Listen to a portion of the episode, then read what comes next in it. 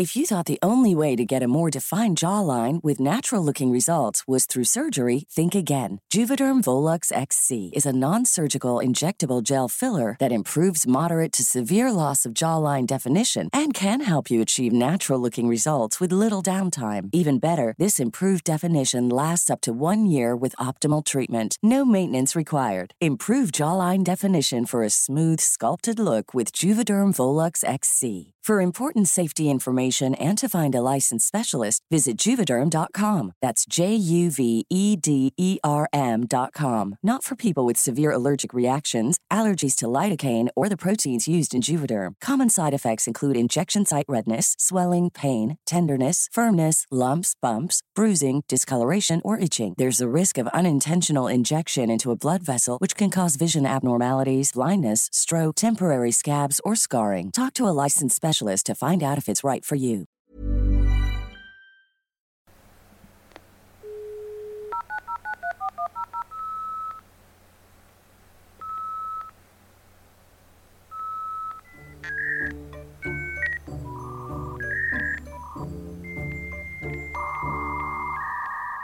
Welcome back to The Creep Dive. Welcome back. That's Jen O D W Y E R with the deep voice. That's right. I'm Cassie Delaney, and that's Sophie White, voice talent, author, and white rights priest. I was like, she's gonna fucking do it. And she did it. There you go. That's Cassie Delaney of The Dark Soul. That's the sirens in the background. Bustling city, just outside the window. It's because it's still 900 degrees. It's still really, really warm. Are you just gonna pretend like there's not a live creature in the studio that we're not gonna talk about, or? We have a new co-host. She's not going to say anything because she's very silent. We have a new little rescue pup. Oh, you've put her name on her tag, no? No. Microchipped. Oh, she's nice little Cassie's new dog. It's Scout, the Tall Tales podcast dog. Yes, here in this warm city centre studio. Should have called her something more on brand, no? Think of something. I tried. Dunno. Poddy. Podcast. Okay, tenuous. What a ears. She could have just called her ears. Ears, just listen up. She could have just called her, please listen to my podcast, or please support me on Patreon. This is my new dog. That's what please she put on her. Please support me on Patreon. Link on her.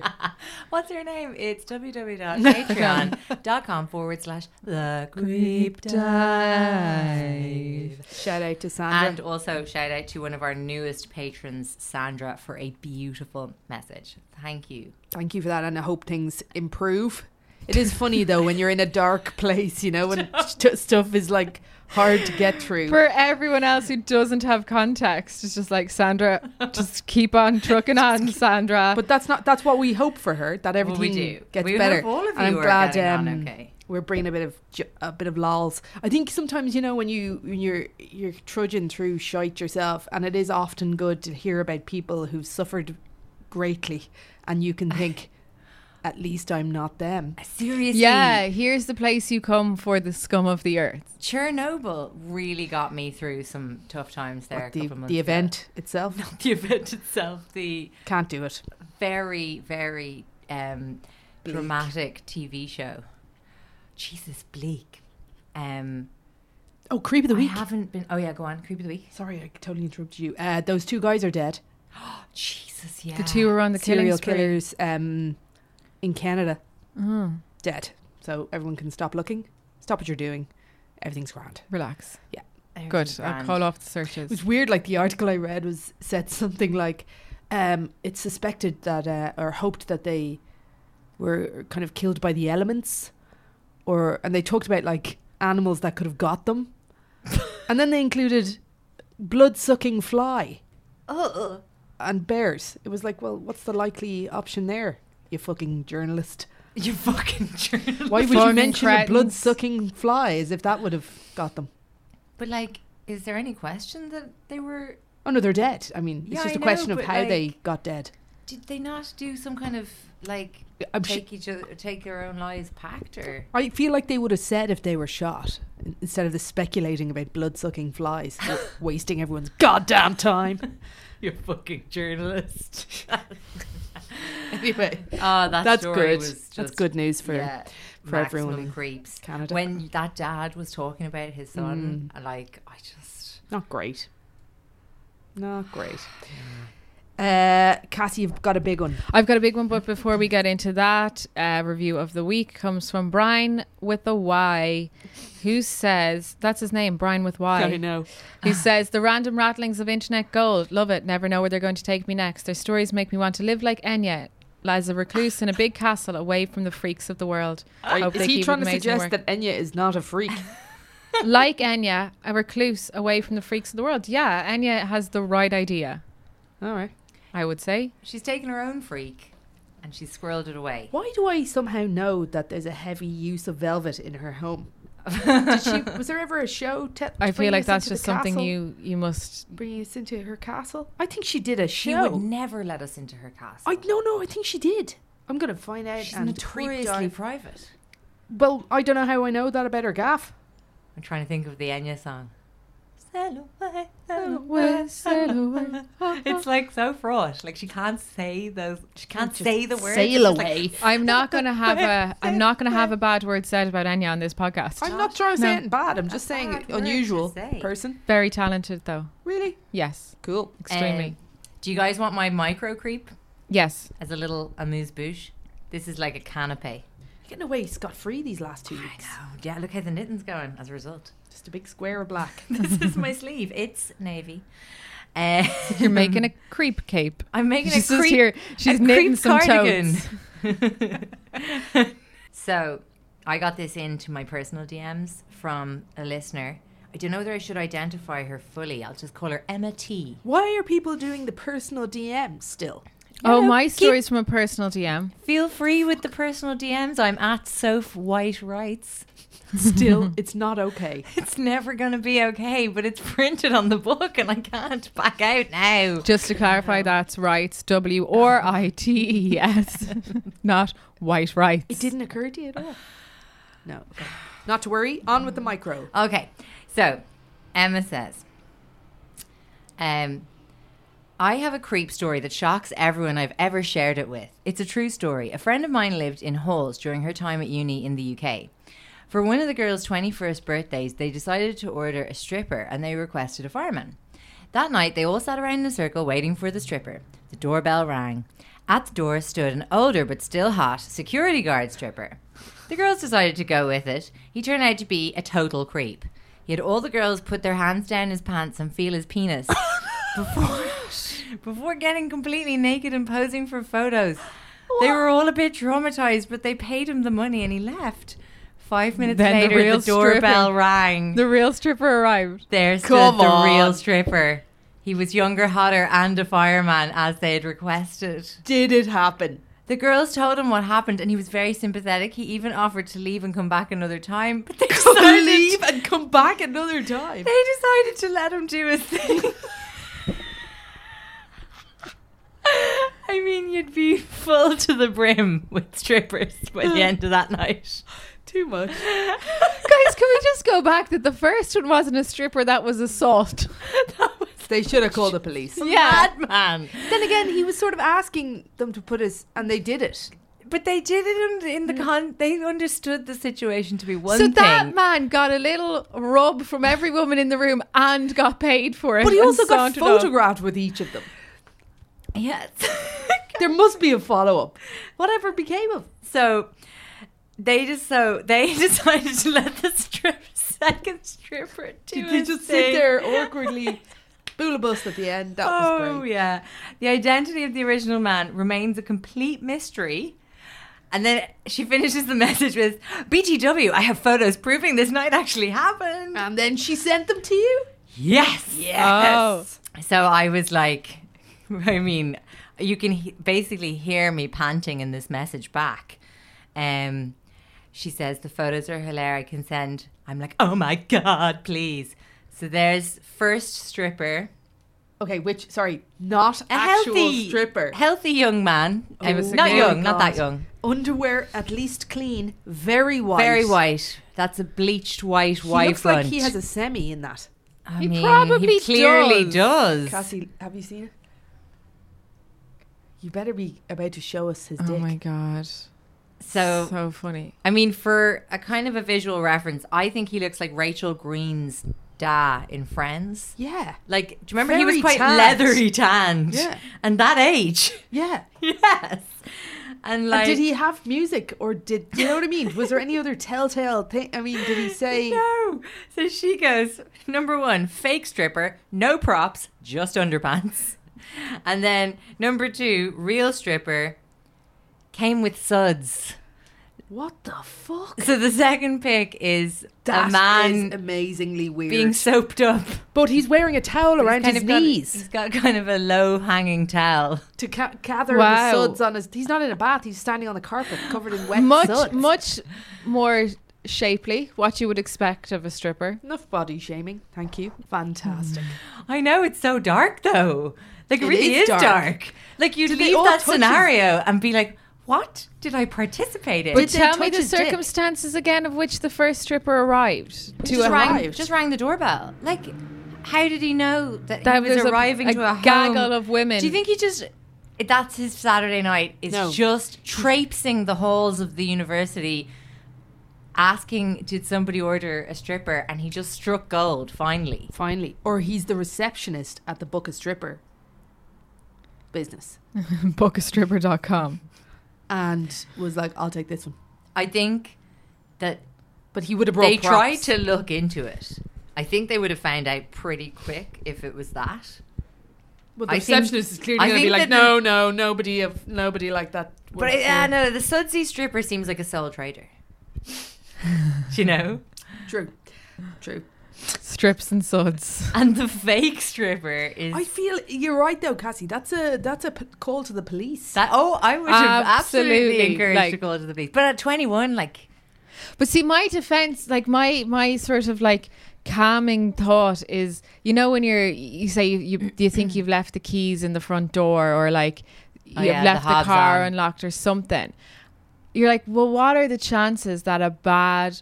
opportunistic person is going to saunter by at that exact moment for the 5 minutes that I've left the keys in the door and steal them, only to later return to rob the place? I'm like, the chances of there being those amount of coincidences happen in tandem just are really unlikely. So like the fact that this guy just knocked on the door, unlikely, found a gaggle of women who were expecting, he had to be connected to the situation in some way.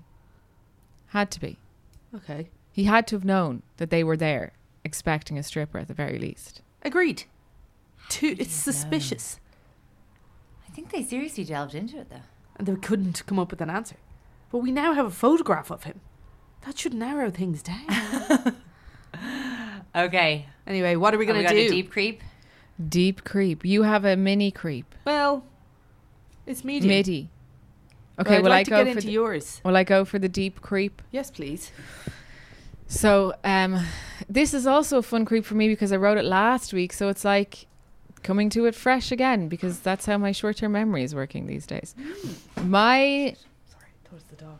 Oh, shout out to Hazel Hughes, a TCD fan, who sent this to me on Twitter, saying that she lost a Sunday afternoon to it. I said, sounds like an ideal Sunday. This is A Dream House and a Nightmare Neighbor. Oh, I remember you talked about this last week. You teased it. Mm-hmm. I love it. So our story... Can you hear that crinkling? I'll just quickly crinkle. Sorry. Open it. Well, if you're crinkling, I'll crinkle quickly as well. Get your sweeties in, guys. It's going to be a long one. Yay! Bit of a few parma violets. Kind of juicing in the crotch just in anticipation. Too much. And it's very fun as well. You're wearing an elective cardigan right now. Yeah, the zippy. I know, I'm wearing one, knitting one. I'm covered in cardigans. Okay, guys, we're all settled. Sweeties in. Does anyone need to wee before we kick off? No. Okay. So this story takes place in Westfield, New Jersey. It's a beautiful little neighborhood. It's the picture of the American dream. There's large, spacious homes, tree-lined streets, white picket fences everywhere. Gorgeous. The whole American property thing's amazing. Like, minimum, you're living in friggin' 2,000 square foot. Yeah, they're huge. Unreal, isn't it? Massive. So for Maria Broaddus and her husband Derek, it's the town that they really wanted to call their home. Maria had grown up a few blocks away, but Derek was raised in Maine. The couple had 3 children, and in the years preceding 2014, they had moved from a small house to a more spacious house. So they went from a property that was valued at $315,000 to one that was then worth $770,000. Moving on up. That's a big leap. I wouldn't be comfortable with that. It's a leap, but when... No, I won't take it. But I mean, their family is... Their family's growing. This is, the family are young. Obviously, I think they have more kids, move into a bigger place.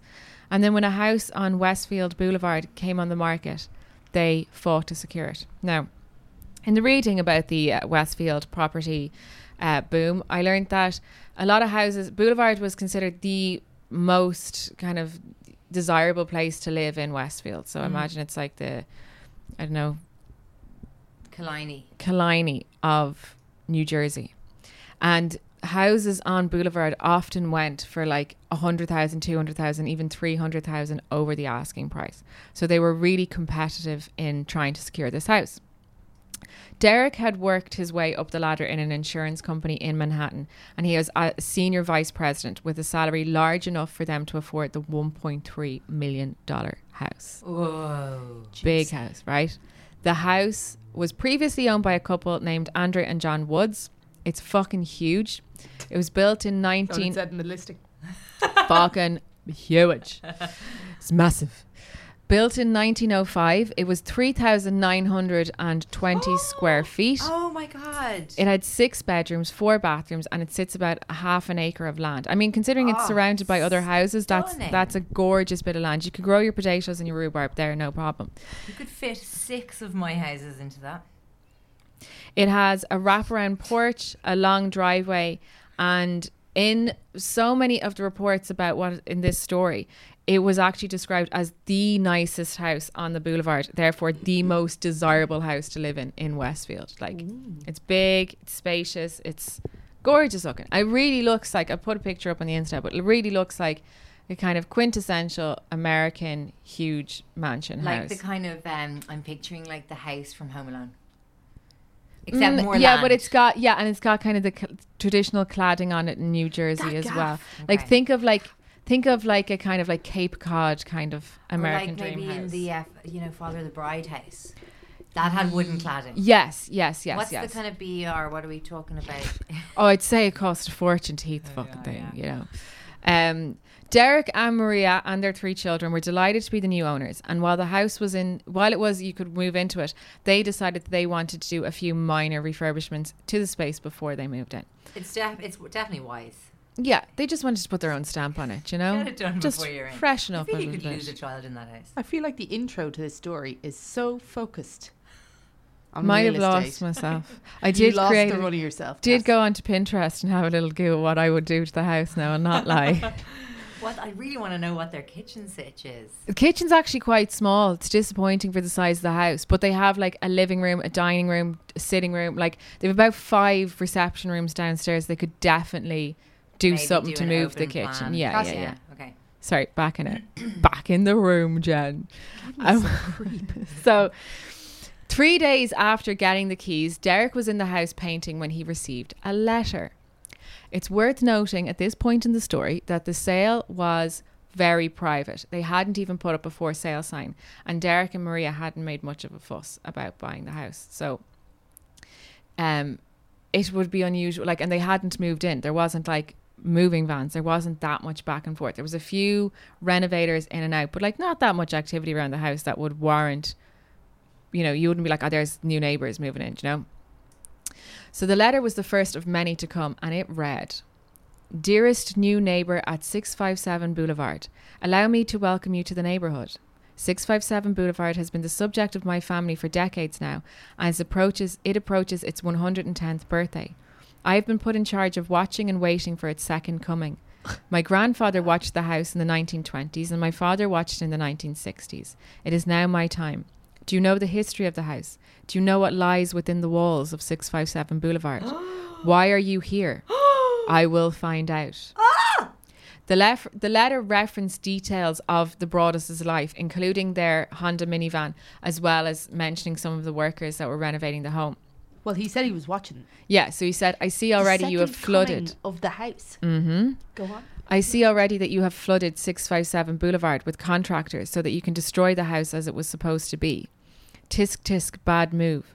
You don't want to make 657 Boulevard unhappy. Amazing. So earlier in the week, Derek and Maria had gone to the house and chatted with their new neighbours while their children, who were 5, 8 and 10, were in the back garden with several kids from the neighbourhood. The letter writer seemed to have noticed that the kids were out the back and said, you have children. I have seen them. So far, I think there are 3 that I have counted. The anonymous correspondent continued before asking if there was more on the way. Do you need to fill the house with the young blood I requested? Better for me. Was your old house too small for the growing family? Or was it greed to bring me your children? Once I know their names, I will call to them and draw them to me. What? Whoa! Mm. Are these being hand delivered? Yes, yeah, so it has no return address, and it says clearly. No, it has no. Some of them are being posted. Okay. Who am I? The person wrote. There are hundreds and hundreds of cars that drive by 657 Boulevard each day. Maybe I'm in one. Look at all the windows you can see from 65. Look out all the windows you can see from 657 Boulevard. Maybe I am in one. Look out any of the many windows in 657 Boulevard at all the people who stroll by each day. Maybe I am one. That would really take the happy sting out of, you know. Yeah. Yeah. Yeah, and this is how he ends the, or they end the letter. They? Well, this is how, we don't know whether it's a man or a woman at this point.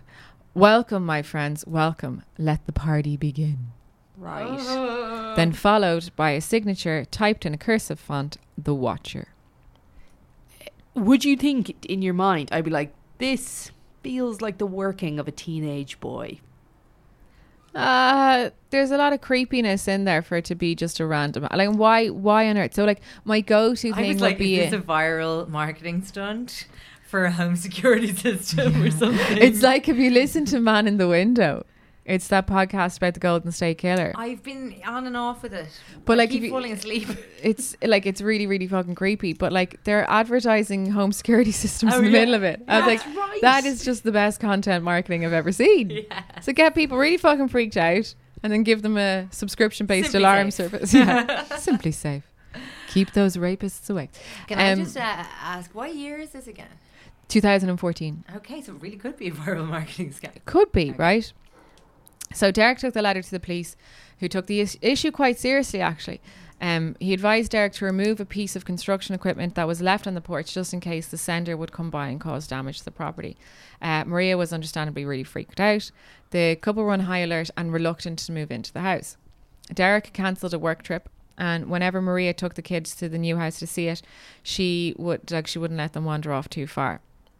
And obviously they started distrusting their neighbours. So they couldn't move in. When I started this, I was like, it's either another bidder who's pissed off or a neighbour who's just doesn't want them doing massive renovations and stuff to the house, or just, like disgruntled. No, I just think it's like disgruntled people. There's too much effort going into it to just be a random teenage boy. Like, why would you sit down and type out a creepy letter like that? Anyway...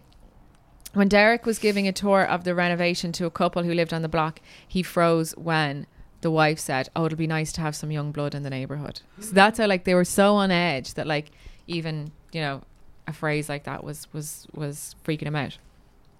So 2 weeks after the first letter arrived, Maria stopped by the house to look at some paint samples and check any post. She recognised the black lettering on a card-shaped envelope and called the police. And the letter said, welcome again to your new home at 657 Boulevard. The workers have been busy and I've been watching you unload carfuls of your personal belongings. The dumpster is a nice touch. Have they found what is in the walls yet? In time they will. Oh, yes. This time he directed them by their names, but he misspelled their names. Mr. and Mrs. Broaddus, he said. They're Broaddus. There's a weird second name, but he called them Broaddus. And they were starting to get really freaked out. Like, was he close enough to hear their names? Was he close enough to hear them talk to the contractors? The Watcher boasted of having learned a lot about the family in the preceding weeks, especially about their children. The letter identified the 3 kids by birth order and by their nicknames. Mm-hmm. So the ones that Maria had been calling them when they were in the backyard playing. I'm pleased to know your names now and the names of the young blood you have brought to me, it said. You certainly say their names often. The letter asked about one child in particular whom the writer had seen using an easel inside the porch. Is she the artist in the family, they wrote. Okay, but the porch, they've this big wraparound porch around the house, gorgeous, but there's loads of trees blocking it. So there's very few viewpoints from which you could see into the porch. I'm getting it now. It's the house from Scream. Yes. Yeah. Yes. I'm going to need to reference the house from Scream, but I will show you the house. Wraparound porch, trees, big bit of land, a bit isolated. But not completely, but like... It's got good road frontage and a good back garden, so it's not like isolated, but like there's a good bit of space between you and your neighbours, you know? Like you wouldn't... Could a neighbour see that porch from inside their house? Yes. Okay. A neighbour could. So a few neighbours could. So that's the likeliest suspect. Yes, but like to be able to hear people talking, you'd want to be really close. That's bearing in mind they're on half an acre as well, so they're on like half a football pitch. You're not going to really be able to hear people chatting or even calling names clearly. Enough to identify their names, their nicknames and their birth order. What about those listening from far away devices? They exist. Yeah. Never mind. Yeah, but you'd want to see them. Because she's calling the... Obviously someone is watching her call her children and she's watching the oldest or the tallest one respond to a certain name. And you say there's trees around the house. Yeah, there's a couple of trees around the house, like big tall trees. Somebody in a tree. Could be someone in a tree, or it could be... I don't know. And we're figuring this all out together, Jennifer. Okay. So the letter continued. 657 Boulevard is anxious for you to move in. It has been years and years since the young blood ruled the hallways of the house. Have you found all the secrets it holds yet? Will the young blood play in the basement, or are they too afraid to go down there alone? I would be very afraid if I were them. It is far away from the rest of the house. If you were upstairs, you would never hear them scream. So creepy. Oh my God. Amazing. Have they started looking into the history of the house yet? Will they sleep in the attic or will you all sleep on the second floor? Who has the bedrooms facing the street? I'll know as soon as you move in. It will help me to know who is in which bedroom. Then I can plan better. All of the windows and doors in 657 Boulevard allow me to watch you and track you as you move through the house. Who am I? I am the Watcher, and I have been in control of 657 Boulevard for the better part of 2 decades now. The Woods family turned it over to you. It was their time to move on and kindly sold it when I asked them to. I pass by many times a day. 657 Boulevard is my job, my life, my obsession. And now you are too, Broaddus family. Welcome to the product of your greed. Greed is what brought the past 3 families to 657 Boulevard, and now it has brought you to me. Have a happy moving day. You know I will be watching. Oh! I mean, I'm putting my own spin on the tone there. But they don't know anything about the Woods, then, the previous owners. So it was a private sale. It feels like now would be a good time to contact them. And yeah, so they do contact the Woods at another point, right? Okay. So Maria stops bringing the children to the house. Around the time of them receiving the letters, the first 2 letters were 2 weeks apart.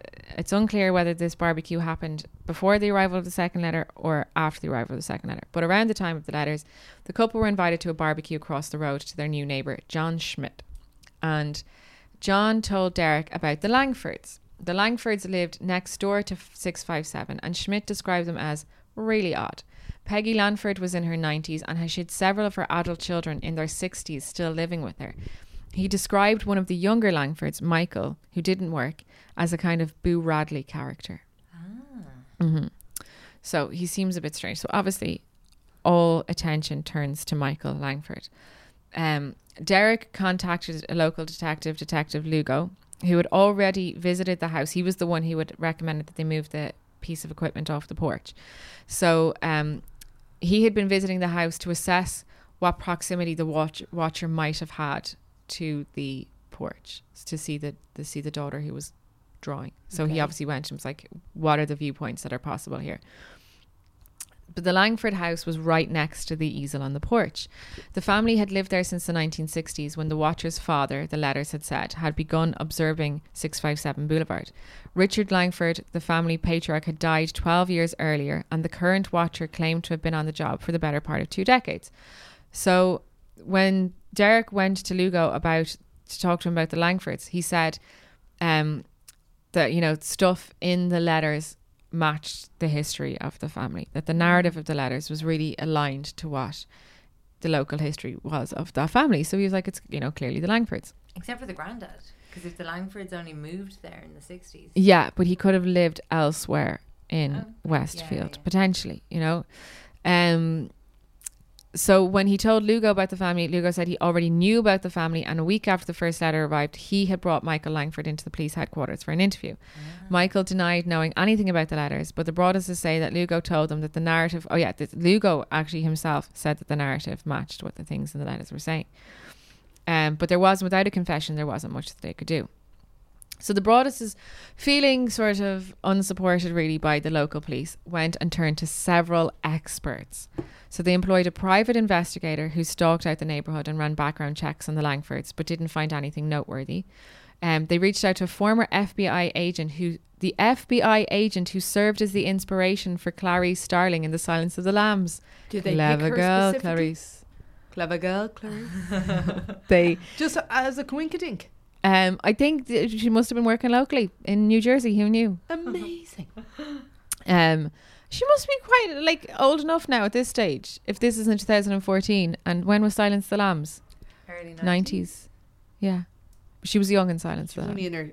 Hang on, 'twas a film. Yes, but she was the inspiration for the character Clarice for a moment in Silence of the Lambs. So Derek and FBI agent Clarice Starling. We're just going to call her Clarice Starling. They were on a high school board of trustees together. That's how they knew each other. Just to tie that in there. I just did my research. They also hired another former FBI agent, Robert Lenahan, who conducted a threat assessment. He recognised several old-fashioned ticks in the letters that pointed to an older writer. The envelope was addressed to M.M. Broaddus. The salutations included the day's weather, warm and humid, sunny and cool for a summer day, and the sentences had double spaces between them. The letters had a certain literary style which suggested an avid reader and a surprising lack of profanity, despite the level of anger that he's talking about in the letters. So they thought it might be a less macho writer. So by the end of 2014, the renovations to the house were finished, but Maria and Derek were reluctant to move in. Any more letters? The letters continued and became more and more bizarre. Here's another excerpt from a letter. 657 Boulevard is turning on me. It is coming after me. I don't understand why. What spell did you cast on it? It used to be my friend and now it's my enemy. I am in charge of 657 Boulevard. It is not in charge of me. I will fend off its bad things and wait for it to become good again. It will not punish me. I will rise again. I will be patient and wait for this to pass and for you to bring the young blood back to me. 657 Boulevard needs young blood. It needs you. Come back. Let the young blood play again like I once did. Let the young blood sleep in 657 Boulevard. Stop changing it and let it alone. So the couple were like, fuck this. And they moved in with Maria's parents a couple of blocks away. So like close to the house, but... I think if I spent that much money... And they're continuing... I'm moving in. And they're still renovating it. Yeah. You know? Okay, so... There's... Well, no, I mean, they were renovating for like 6 months. Do we all believe it's the man next door? Michael Langford. Yeah. I don't think so. I don't know. There's no motive. Well, it doesn't sound like... What are the three things that they need? Motive, means, and opportunity. Who need? What? It's like the law in the US when they're like trying to prove a case. They prove motive, means, and it must be. Is it opportunity?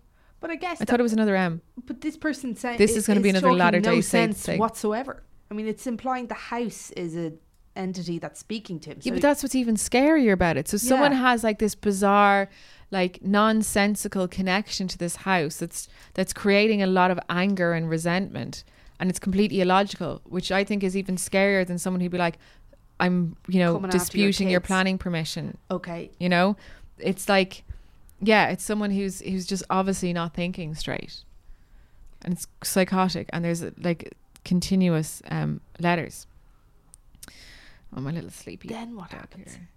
So 6 months after buying the house, the Broadduses decide... dog petting. Sorry, it's really distracting. She's so cute. She loved this house. There's loads of garden to run around. And gorgeous. Someday. So 6 months after buying the house, the Broaddus's decided to sell it. They initially put it up for slightly more than 1.3 million they paid to reflect the renovations they had done. Obviously, not much interest in it. Not much interest. Because as potential buyers pursued the property, the couple disclosed the letters and any interest soon died out. But they felt like they had to. So to make matters worse, there was rumours of stalking, murder and general creepiness flying about Westfield. In June 2015, a year after buying 657 Boulevard, they filed a legal complaint against the Woodses, arguing that the Woodses should have disclosed the letter just because the Woods had said just before they moved out, they had received a letter. But they don't disclose what was written in the letter, but they thought it was weird rather than creepy.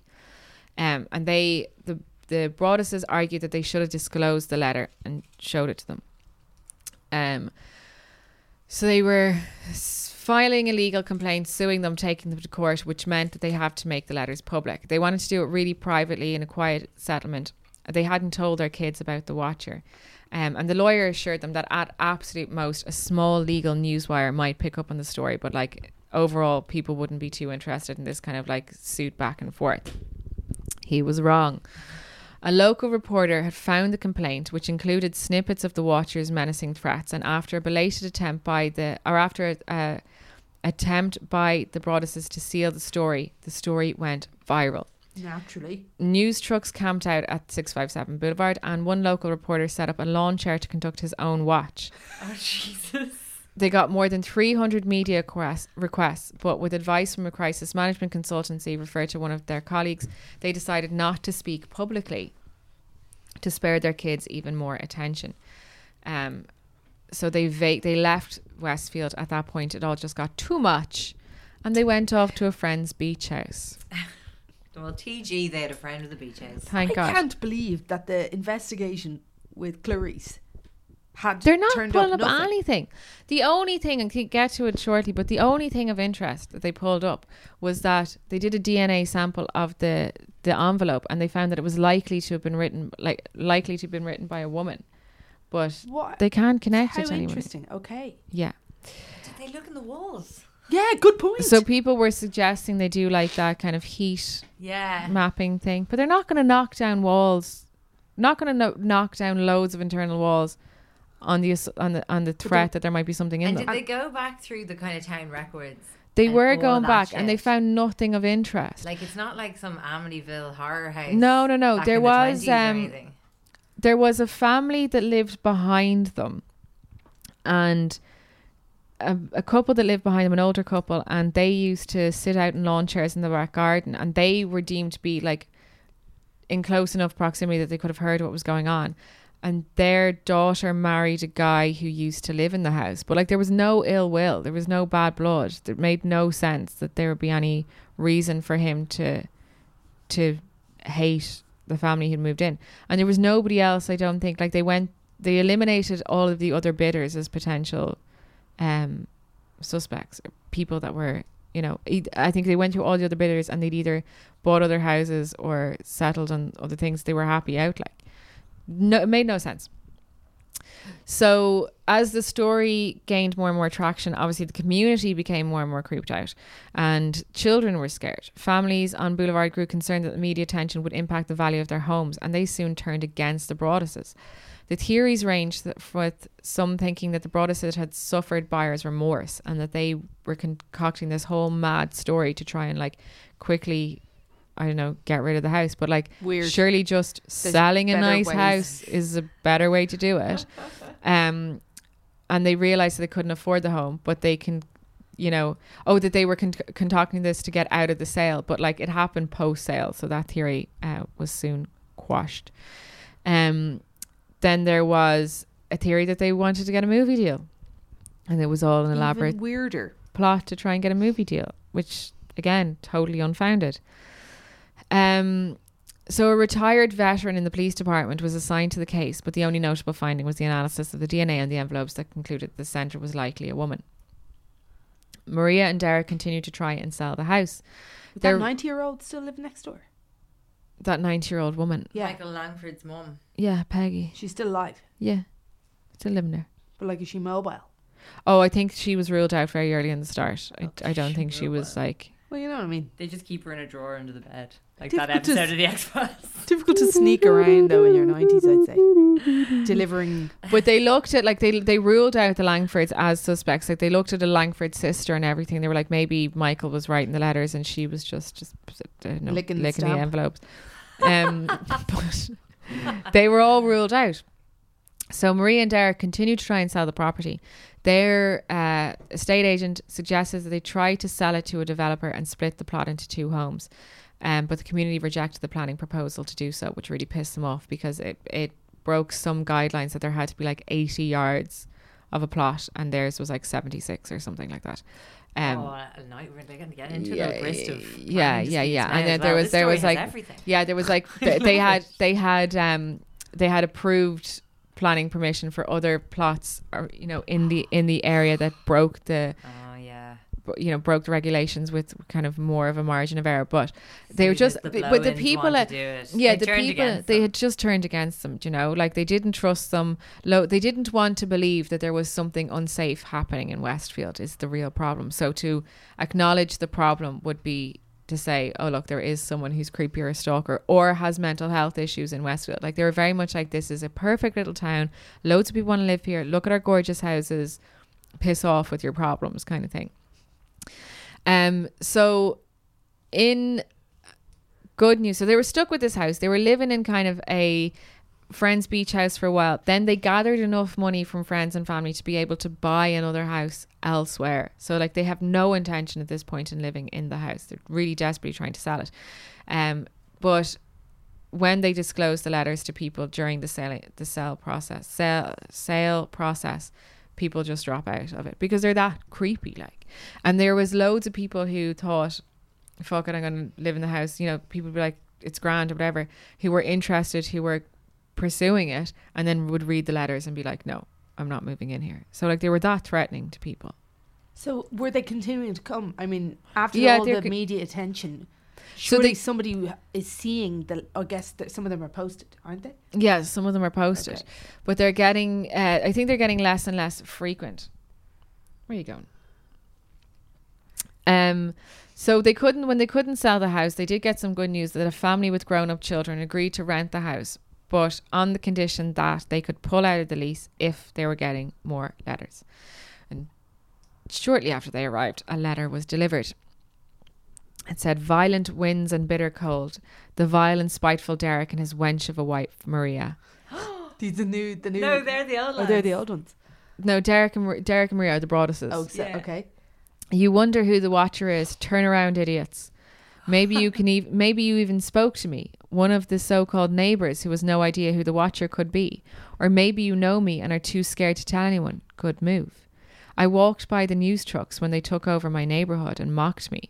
I watched as you watched from the dark house in an attempt to find me. Telescopes and binoculars are wonderful inventions. 657 Boulevard survived your attempted assault and stood strong with its army of supporters barricading its gates. My soldiers of the boulevard followed my orders to a T. They carried out their mission and saved the soul of 657 Boulevard with my orders. All hail the Watcher. So the letter is suggesting that the planning permission was rejected because the Watcher has somehow convinced people of the town to let the house stand. So still not satisfied with just pushing the Broadduses away from their dream home, the Watcher was vengeful and ended threatening violence towards the family. Maybe a car accident, maybe a fire, maybe something as simple as a mild illness that never seems to go away but makes you feel sick day after day after day after day. Maybe the mysterious death of a pet. Loved ones suddenly die. Planes and cars and bicycles crash. Bones break. Oh. Really fucking creepy. So like, this better not just peter out. Some emo poetry. Yeah, no, isn't it? So the Broadduses never moved into the house. After borrowing the money from the friends and family, they managed to purchase a house nearby but far enough from 657 Boulevard. The latest that I found on the house is that they did manage to sell it. It was sold in July of this year for approximately $950,000. Bargain. Yes. 6,000 square foot. Bargain. Jesus. The final letter that Derek received read, "You are despised by the house and the Watcher won. The Watcher never identified. But Netflix have just commissioned the film. This Oh, really? Come on. And are the Broadduses executive producers? I'm pretty sure they are. Yeah. Because I think they did it to offset the loss.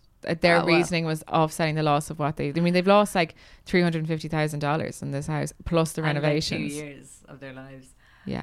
Jeez. I can't believe they weren't able to locate the centre. That is the most... Considering the square... Blue ball creep I think we've ever had. I know. Absolutely. I was so into it. I was waiting for it to transpire to be something, but guys, I'm sorry. I sleuthed. I went on Reddit, tried to find loads. There's loads of theories of like who it could be. A lot of people on Reddit from the area believe that it's the Langfords, but they were ruled out as suspects. So come on, it's definitely them. That's the only spot that you could see your one on the porch with. No, I mean, you can see it from their house, but you could also see it if you were walking by the house and walk close to the house. It's not the only spot from which you could see it. And the Watcher, he never actually did a thing to them. Just loads of threatening letters and creepiness and ruined their dream house. I tell you something for nothing. A load of 60-year-old singletons now, and their mother in her 90s. I think it's heavily implied that the Langfords have mental health issues or could be have severe learning difficulties, you know? Like, I think there's a reason that there's a couple of adult children living at home. Like, it's certainly implied with Michael Langford that he has advanced learning difficulties. So he wouldn't have been able for the letters in the first place. He might have been, but like he wouldn't have been... They cleared him anyway. Yeah, they cleared him. Damn. What's the house address called again? 657 Boulevard, Westfield, New Jersey. Yeah. Oh, I like the way it's 657... Google suggests immediately. There you look on Realtor. Let's have a look. Look at it. Yeah, so you can, because it only sold recently, there's loads fabulous. Of interior. It looks like Amityville Horror House. How do you say that? Amityville. So thank you, Cassie. That blue is balls. Friggin' creepy. Yeah, but there's a great long form read in The Cut about it. That's where I'll just get the journalist's name. The journalist's name. Those fucking journalists. It is recent. It was written last year, and it's the article has been the starting point for commissioning the film. Wow, it's a really, really long read. And thank you again to Hazel Hughes for slipping on in to my DMs. Thank you, Cassie. With that story, I fucking loved it. Visuals of the letter there, so on the or any of the letters imaged. Reeves Weidman was the journalist. Beautiful name, just flows off the tip of the tongue. It's such a gorgeous house though, and I tell you something for nothing, right? If someone did that to me when I built my lovely gorgeous big house down in Wicklow for me and Scout and Lydia to live in and grow our potatoes and rhubarb, then I'm still going. Like, they love writing letters in Wicklow. Do they? They hate planning permission, don't they? Oh yeah. Thank you, Cassie. Thank you, Cassie. You guys are welcome. Do you want to hear mine? Yes. I certainly Have do. You ever heard of Area 51? Yeah. Yay! Do you know where it all came from? I don't know if I do. I'll tell you. Bob Lazar. Excellent. That old guy. Yeah. He was a funny lad. He put Area 51 on the map about, 30 years ago by doing an interview with a journalist stating that he worked in a place called S4, which is a military facility near Area 51. Uh-huh. And so he was working as far as he was concerned, for the US government in a top secret. Sorry, I really wanted to be like, working for the man every night and day. He fucking was, Sophie. Okay. He was working hard. A bit of background on Bob, very interested in propulsion. Explosives. As a child, he built a jet engine for the back of his bicycle, which he still uses around his own home now to this day. He's a science man and has various, or so he says, degrees from MIT, and he's a qualified person of science. Okay. And so he was hired because of his background in propulsion. And replied to an ad, went to the interview. Right. What, so when was this? So 30 years ago. Okay. So that puts us in the 80s? Yeah, exactly right. Early 80s. Okay. So he came along to the venue to do the interview. Yeah. With his, resume and his knowledge of explosives. Yes. And interview was going well. Seemed like he was getting the job.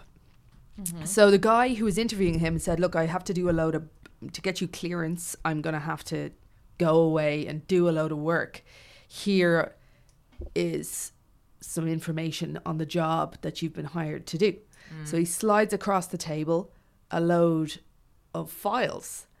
And so Bob was like, all right. So he starts flicking through the files, and it's looking more and more like Bob was hired to reverse engineer a spaceship.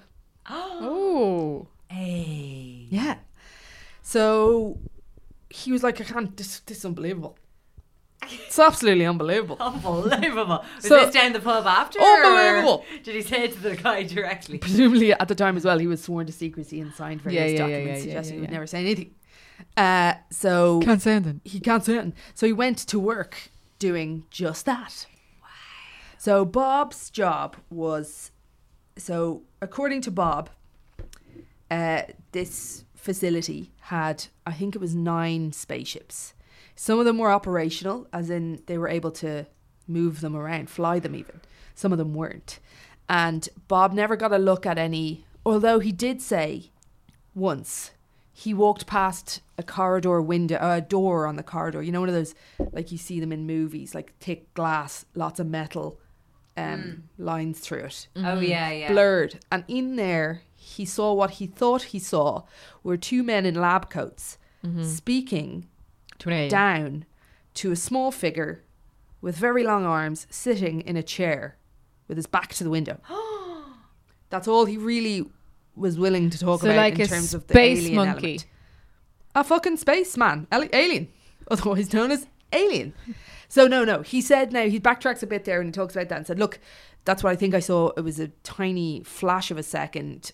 I don't know any more than that. Mostly we're focusing in on the spaceships. Mm-hmm.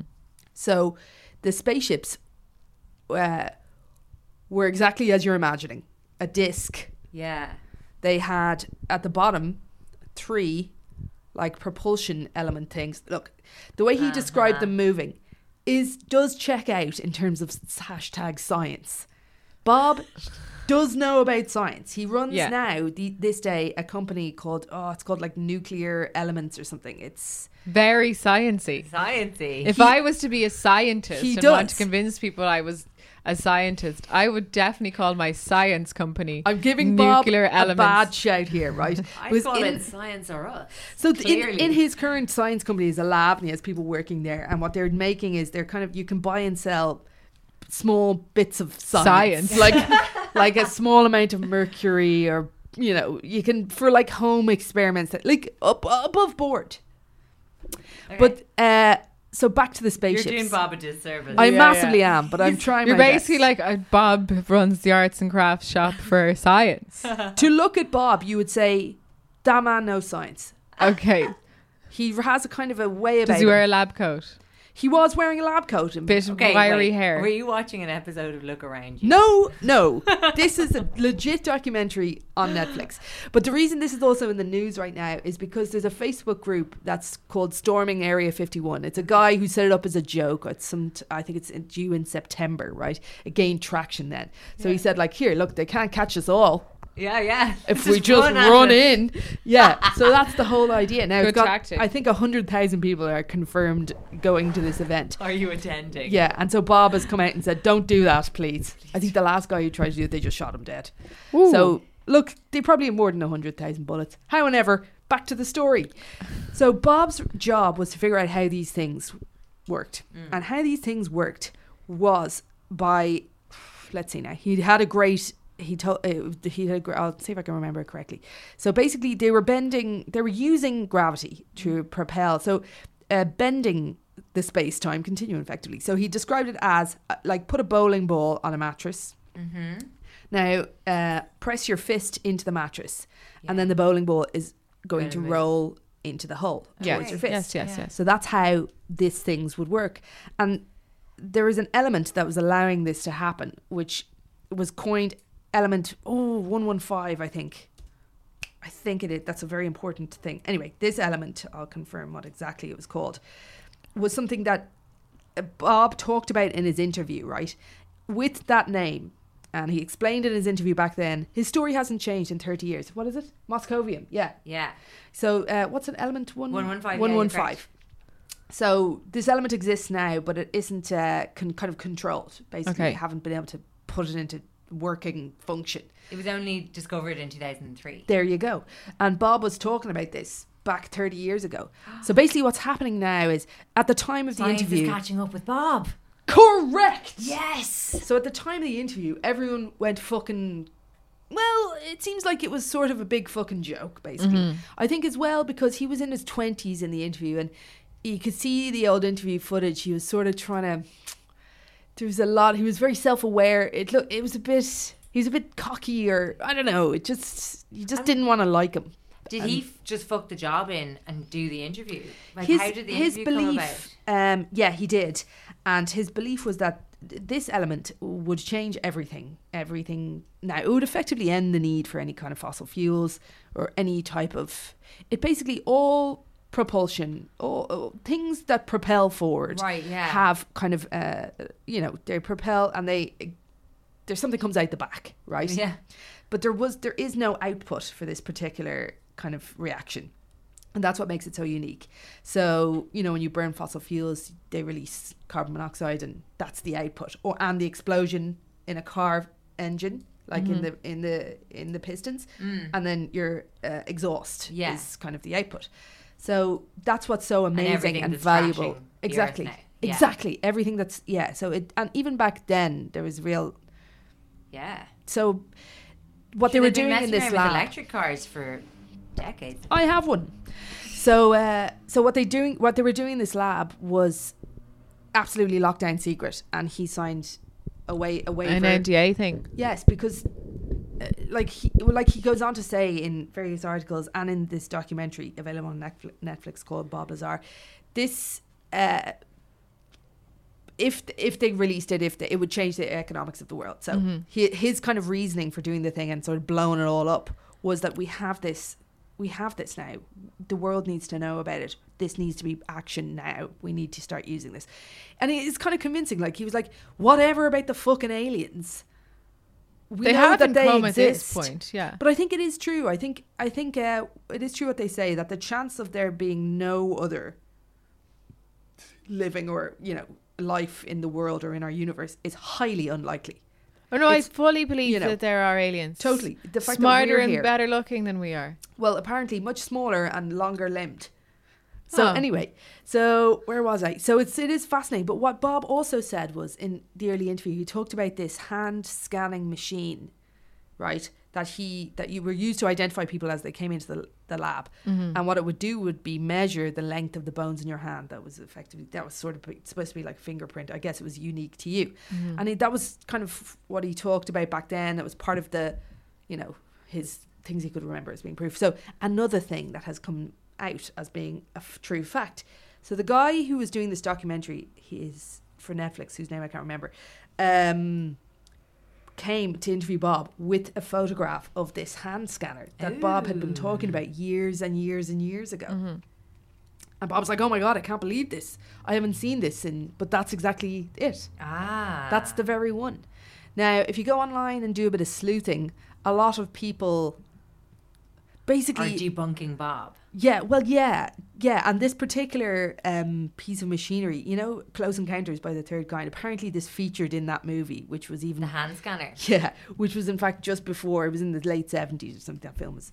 So, look, there's a lot of... It's really just a fascinating story, and it does really feel like Bob is telling the fucking truth. So there was a bit... So it sounds... There's a bit shot in the film, and it's towards the end of the film, and... Basically, Bob's been sort of plagued by FBI raids, various people trying to fucking kill him, and his place is raided, his kind of, his lab that he owns is raided during the process of filming this documentary. And it's sort of, he suggests, and it feels like, because Bob said to the documentary maker, look, they're saying verbatim conversations me and you have had. So it's nearly a suggestion. Are you bugged or it's most likely it's bugged.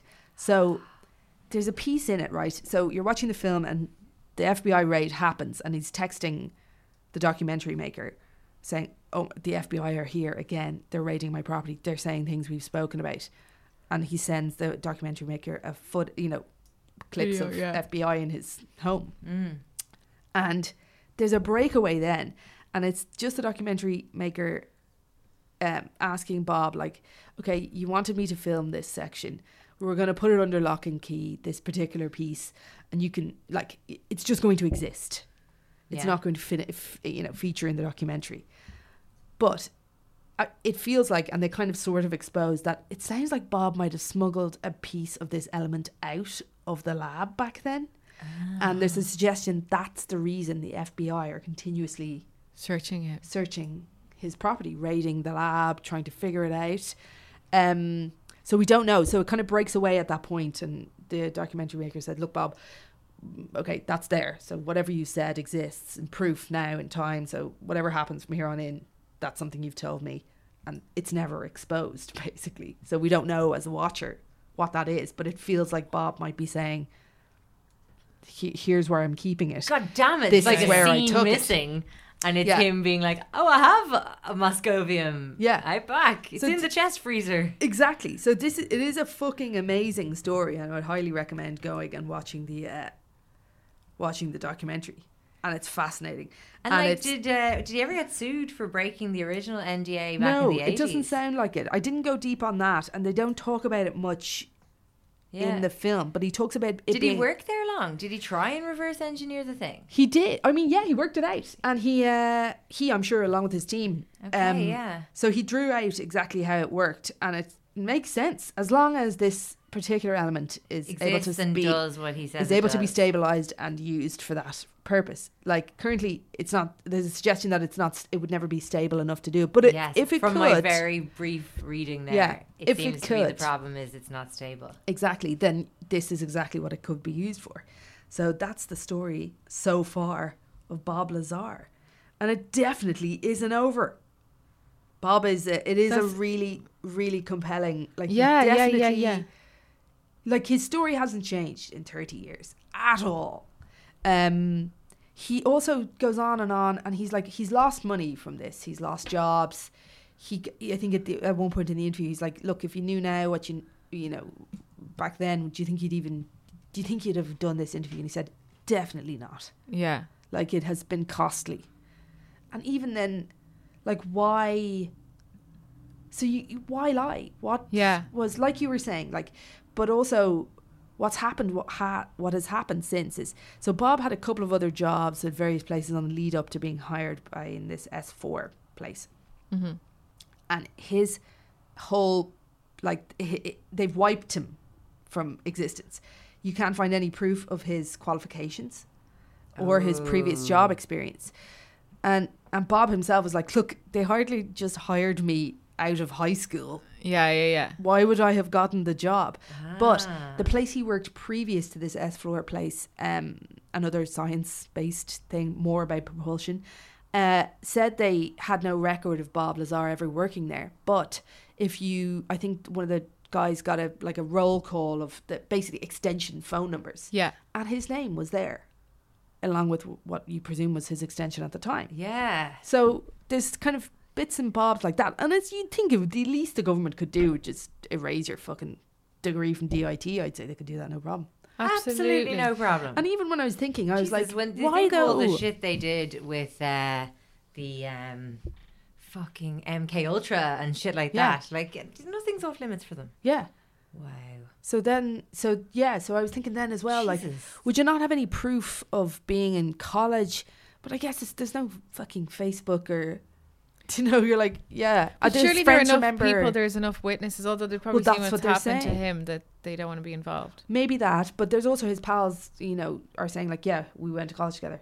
Yeah. And I dropped him off every day and yeah.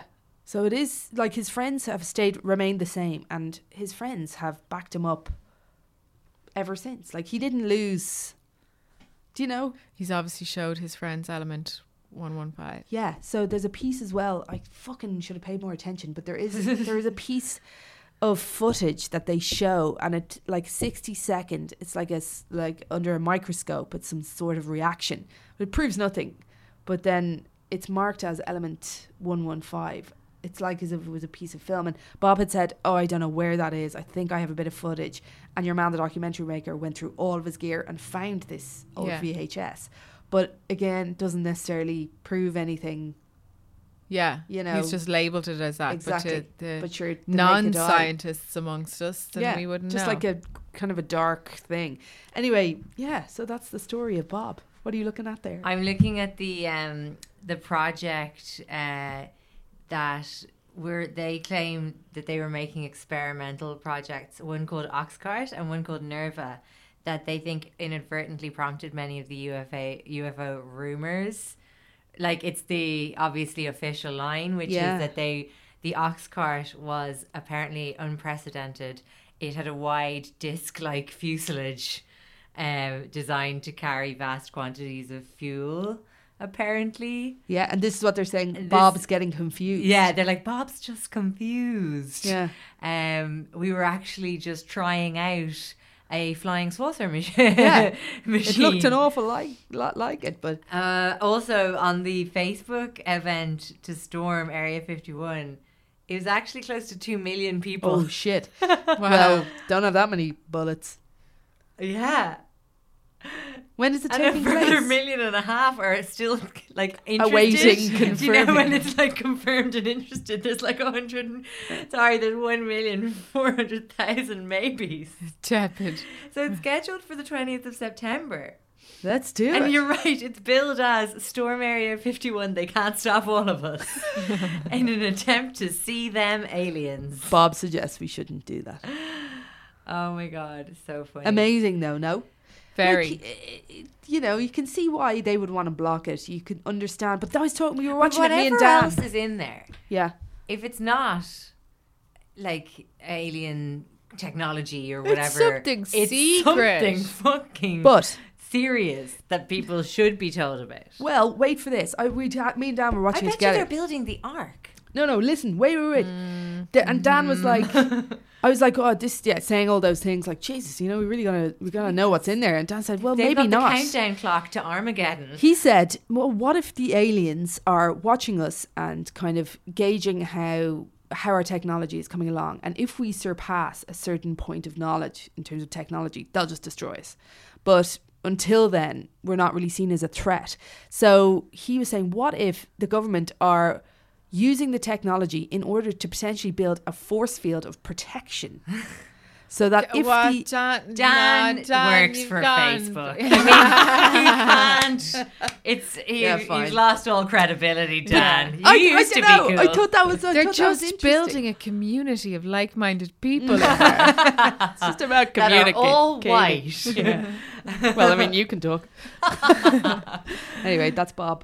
Oh, I love Area 51. Like, there's lots more juice. I'll go for years on it. Yeah, so we need an alien specific shape next time. Okay. I mean, obviously, I fully believe. Of course, I think it's complete like the height of weird arrogance to think that we're the only, No, we're 100% not the only living thing. But it's. But I also don't think aliens would be that interested in us, to be honest. Well, as you sit here knitting your continually large square, who wouldn't be interested in you? Knitwear. Where does she get the technology to knit this? Am I right in saying there's a piece of thread up the hole of one of the knitting needles? No, the knitting needles are attached. The knitting needles are attached to each other. Okay, that was a little segue. Anyway, thanks for listening. How long is this episode? Thanks for bringing us back to Area 51. I think it was a good one, no? It was a good one. Okay, to come by. Oh, we didn't do any give us money asking. Oh, we did a bit on the dog chat. Give us some Patreon if you want to. That's fine if you don't. It would be lovely. But please do. Consider purchasing my forthcoming book. Oh, yeah. Filter This. Sophie wrote a book called Filter This. It's actually, there's some elements of creep to it. It's not out yet, though, but you can pre-order it. Pre-order it now on Easons or Dubray. It's called Filter This, and it's by Soph White Writes. Right. Yep. We'll think of other things to vlog next week, Cass. Follow us at I have nothing to Dive Creep on Twitter. At The Creep Dive on Instagram. That's it. Or just in the streets. We love when you come up and say hi. Nobody has ever done that. They fucking have. That happens. They have. Wait, I don't know why people don't do it to you. I think somebody actually. I feel like I should shout out Emma, who was it? Emma, the post office chick. Oh yeah, there you go. Was that? Yeah, was that Mother Potter? It's too hard. Anyway, to keep not to worry.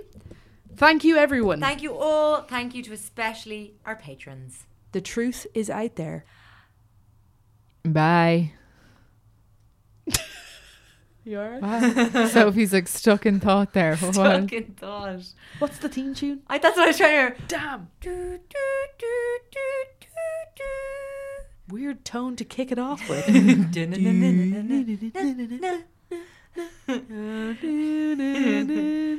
see you. It's gone off track there, guys. Bye. Bye.